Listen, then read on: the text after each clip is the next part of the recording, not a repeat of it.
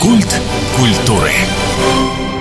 У микрофона Анастасия Магнус. Здравствуйте осень не за горами, но с другой стороны, давайте порадуемся, ведь столько проектов она принесет нам, и мы уже начинаем о них говорить. Скоро театральные сезоны, скоро филармония, а сейчас Дальневосточный музей, наш крупнейший, с богатейшей коллекцией. Тот самый музей, который всегда остается загадкой. Всегда удивят, что-то найдут в фондах, расскажут об этом предмете, устраивают проекты с другими городами. И вот сегодня мы поговорим совсем разные, два у нас э, впереди проекта. В общем, обо всем нам расскажет честно. Алина Виноградова, методист Дальневосточного художественного музея. Алина, добрый день. Здравствуйте. Прямо два больших проекта. Мы начнем, наверное, с того, который земле дальневосточной ближе. Да, давайте с него и начнем. Это выставка, которая называется «Путь к шаману». Выставка невероятная на самом деле, потому что здесь взаимодействуют три музея Дальнего Востока. Это наш Дальневосточный художественный музей, Музей изобразительных искусств города Комсомольска-на-Амуре и Музей-заповедник истории Дальнего Востока имени Арсеньева. Предполагаем, насколько это грандиозный да, масштаб. И что же в себе несет эта выставка? Ну, в первую очередь, это будут графические серии работ, это будут объекты декоративно-прикладного искусства, это будет керамика. И тема, которая заключена в этой выставке, это тема интерпретации этнографического образа образа в современной выставочной практике. Что это значит? Кто такой шаман? Давайте разберем, да, для Очень начала. сложный вопрос. Очень сложный вопрос и непростой ответ на него. Шаман — это всегда образ. И вот этот образ шамана мы попытаемся передать, потому что шаман — это особенный человек. Но в первую очередь шаман иногда даже не мог стать просто так, то есть это из рода в род передавалось, из поколения в поколение. И, конечно,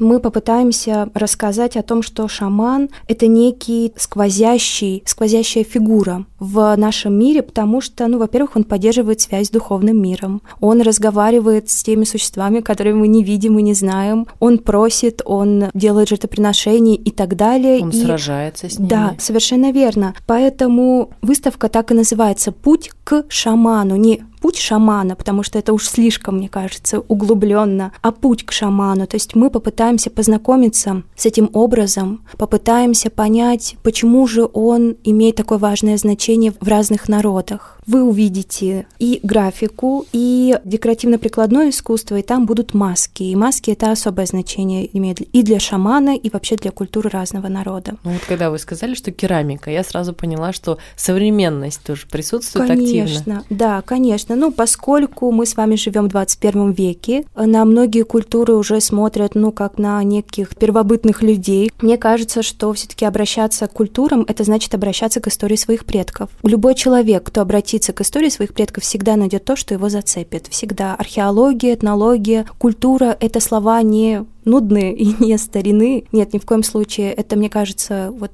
на вопрос современности очень хорошо отвечает. При этом на выставке будет много исторических, древних, может быть, даже экспонатов. Да, из музея Арсеньева только лишь вот, да, привезут работы. Не знаем еще, сколько их будет точно и какие это будут работы, но я думаю, что привезут, возможно, привезут маску шамана. Она там есть в музее Арсеньева, я ее видела, потрясающая работа. Да, очень ждем, когда, кстати, сказали, что музей Арсеньева это, конечно, ну мека для этнографов и любителей, но многие забывают, что в Комсомольске тоже потрясающая потрясающие коллекции и экспонаты, и люди, которые с этими экспонатами работают. И вот то, что такой тройной проект, это очень здорово, потому что все таки только Хабаровск и Владивосток, ну, было бы не полностью как будто. И очень ждем, потому что на стыке проект. Но вот тот самый случай, когда стоит сказать, но это еще не все, сильно не все, разительно в другую эпоху шагаем, и тоже с нетерпением ждем второй проект сентября. Итак, второй проект называется «Шум». Что же это за выставка? На самом деле в истории искусства есть огромное количество примеров и художников,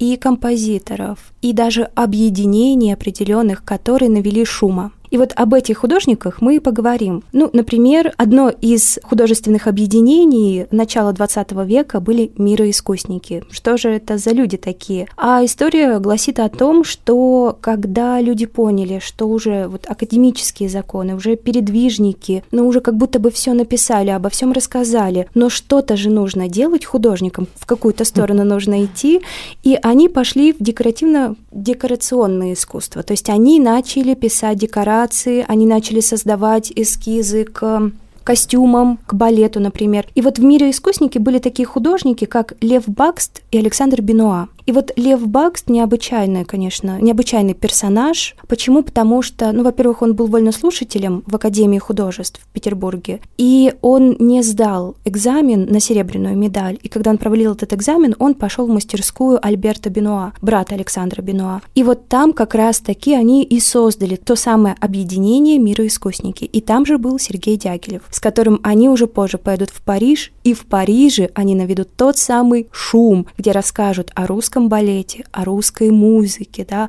о русских декорациях, точнее, о художниках, которые создавали вот эти декорации. Вот Лев Бакст, он пошумел-то очень сильно на самом-то деле. Да, вспомним даже тот самый балет Клеопатра, когда ну, там писали о том, что люди были в невероятном восторге. Они аплодировали именно декорациям и костюмам, которые создавали даже не самому балету. И Дягилев потом уже напишет о том, что самое главное в балете не хореография, а самое главное вот эта вот художественная передача костюмов и декораций. Хотя когда-то в Париже выступали, там именно на балет обратили внимание, на дерганные движения, и да, тоже была волна да, возмущения, да, да. как следствие, а потом восторга. Да. Вообще вот Бакст лет 10 назад в Москве в Пушкинском музее была потрясающая выставка, огромная. Это тот случай, когда стояла очередь действительно километровая, очередь была сильно задолго, начиналась вот до входа даже на территорию музея, все стояли, все общались, все в предвкушении, и потом выставка — это то событие, которое на всю жизнь останется. Вот сейчас, наверное, многие слушатели ну, все таки впервые эту фамилию слышат. Просто посмотрите, даже по интернету, даже глядя картинки, ощущение вот это свободы, движения, экспрессивные люди, которые поднимают руки, ноги, у них развиваются пятнистые шкуры, как будто бы это балет был, не какие-то абстрактные просто изображения. Так здорово, что вы взялись, но у меня такой вопрос. Бакста есть в нашем собрании, есть его работы? Так как это проект двух музеев, то есть музей Дальневосточного и музей изобразительных искусств города Комсомольска-на-Амуре, поэтому привезут эскизы к его работам, что совершенно невероятно, я считаю, просто увидеть, да, как писал рукой художник. И вот здесь стоит, мне кажется, подчеркнуть то, что свойственно было мироискусникам и что свойственно было Баксту это орнамент. Вообще, на самом деле, в начале 20 века и даже вот в конце уже 19 века появляется такое направление русского стиля. Его первым подхватил Мамонтов, Савва Иванович Мамонтов, который невероятно любил русскую музыку. Он постоянно обращался к русским композиторам, он обращался к художникам, и они создавали такой образ русского фольклора, например, с Васнецовым, тем же самым. И Бакст, он в какой-то степени подхватывает вот этот вот орнамент, вот эту узорчатость и это дает вот опять новый какой-то вот поток воздуха, что ли, в, в изобразительном искусстве. И вот вы правильно сказали, что те такие пластичные, такие вдохновенные, воздушные движения, да, они были свойственны именно благодаря тому, что он создавал костюмы, в которых вот была какая-то то ритмичность, то узорчатость, и вот это и создавало, наверное, этот поток. Очень хочется посмотреть. А оба проекта вот эти будут довольно долго, длиться не неделю, надеюсь? А, нет, конечно же нет. Путь к шаману открывается открывается 13 сентября и будет он по 15 октября. Проект «Шум», он откроется 8 сентября и продлится до 22 октября. То есть, в принципе, месяц и плюс да, немного. Да. Я думаю, все успеют, точнее, точно уже все приедут.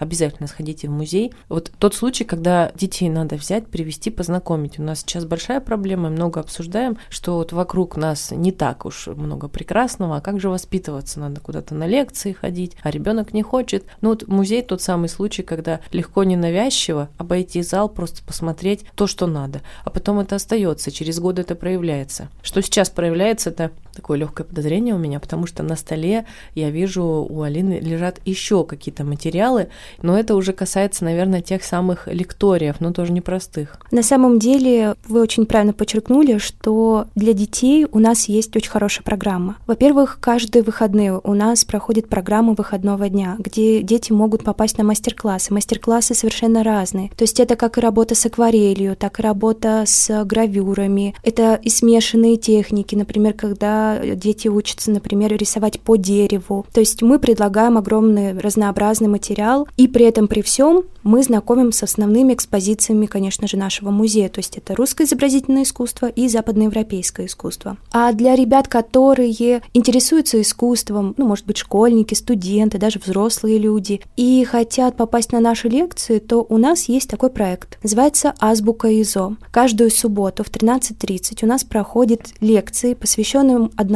художнику. Там рассказывают и о биографии художника, и о его творческих процессах, и о том, в каких направлениях он работал, с кем художниками дружил, общался. То есть это, правда, невероятные вещи, которые можно прийти и узнать в музее. То есть мы находимся рядом, не в другом в городе. Города. Да, да, да, конечно. И еще об одном я бы хотела рассказать проекте, который называется «Музейник». Это творческий проект, который связывает два музея – Мир говорящих машин и Дальневосточный художественный музей. Мир говорящих машин – это же музыка. Да, совершенно верно. И мы решили оттолкнуться от той идеи, чтобы объединить два разных вида искусства – музыку и живопись. И мы рассказываем о том, какие встречи случались в истории искусства, почему эти встречи приводили к тому, что появлялись ну, невероятные шедевры, шедевры, которые вошли в историю, которые мы знаем с самого чуть ли не рождения. Мы говорим об истории художников и говорим о том, какая музыка была в это время, и слушаем эту музыку на пластинках, которые привозит нам мир говорящих машин. Вот кто сейчас творит под музыку, поверьте, сто лет назад было то же самое.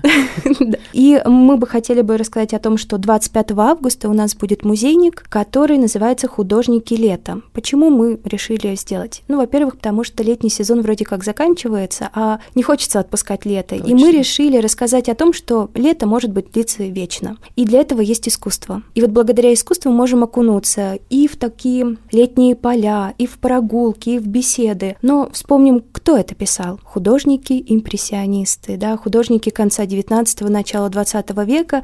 И мы поговорим о трех известнейших художниках. Это Клод Мане, Ван Гог и Агюст Ренуар. И послушаем мы с вами еще современную музыку в джазовой обработке, потому что джаз, конечно, это музыка 20 века. Вот я прям ждала вот этого финального аккорда. Ну, слушайте, это мы уже еще отодвинули. Но еще одна рядом с вами лежит такой буклет, листовочка, я хотела сказать. Это тоже какая-то новинка музея. Да, это не просто новинка, это на самом деле то, к чему мы очень долго шли и наконец-то пришли. Керамическая студия открылась в нашем музее, который называется Трионикс. Прекрасная девушка Ксения Ксения ведет не просто мастер-класс, а с ней можно поговорить о керамике, с ней можно просто поболтать, прийти за чашечкой кофе. Она расскажет, покажет и научит, как аккуратно обходиться с глиной. Вы сможете создать, ну, не просто, например, тарелку, а тарелку в виде капусты. То есть это уже интересно, да? Вы можете создать свои там самоварчики, кружечки, ну, в общем-то, все то, на что способно ваше воображение. Очень важно, когда есть место, куда ты можешь прийти поговорить, а если при этом еще что-то делать руками, как раньше дамы собирались и вышивали, например. Сейчас, конечно, уже утеряно, но чувствуется, что возвращаемся потихоньку к этой идее, наверное. Вам огромное спасибо за такие проекты. Тот случай, когда ты хочешь, чтобы скорее сентябрь наступил, потому что открытие. Я так еще по секрету услышала за гранью эфира, что приедут люди, скорее всего, из всех музеев, из Приморья будем ждать, и из Комсомольска на Амуре. Поэтому открытия тоже пройдут пышно, интересно, и всех приглашаем на них. Да, конечно, мы приглашаем на открытие выставок. Очень надеемся, что приедут сотрудники всех музеев к нам на открытие, да, потому что это для нас это большие проекты, это интересные проекты. Для экскурсоводов это потрясающий материал, с которым можно работать и который можно поведать посетителям и гостям, конечно, нашего города. У нас сейчас китайцы приезжают все чаще, что приятно. Иногда я слышу вопрос, господи, куда же их повезти? И мне странно, что такой вопрос вообще возникает, потому что, ну, как минимум два три музея, ну два, которые совсем близко на, на Шевченко расположены. Вот один день, один музей. Никогда в жизни вы не пожалеете, и более того, чаще всего люди, которые так отнекиваются от похода, после этого говорят, боже ж ты мой, зачем же я так долго вот отнекивался? Как же я рад, потому что, ну, это просто какой-то новый уровень сознания. Спасибо, что пришли, спасибо вашему коллективу, что беретесь и делаете такие проекты. Говорю, до встречи в музее. И напоминаю, что в студии у нас была Алина Виноградова, методист Дальневосточного художественного музея, которой я говорю до свидания. До свидания. У микрофона была Анастасия Магнус. До встречи в эфире.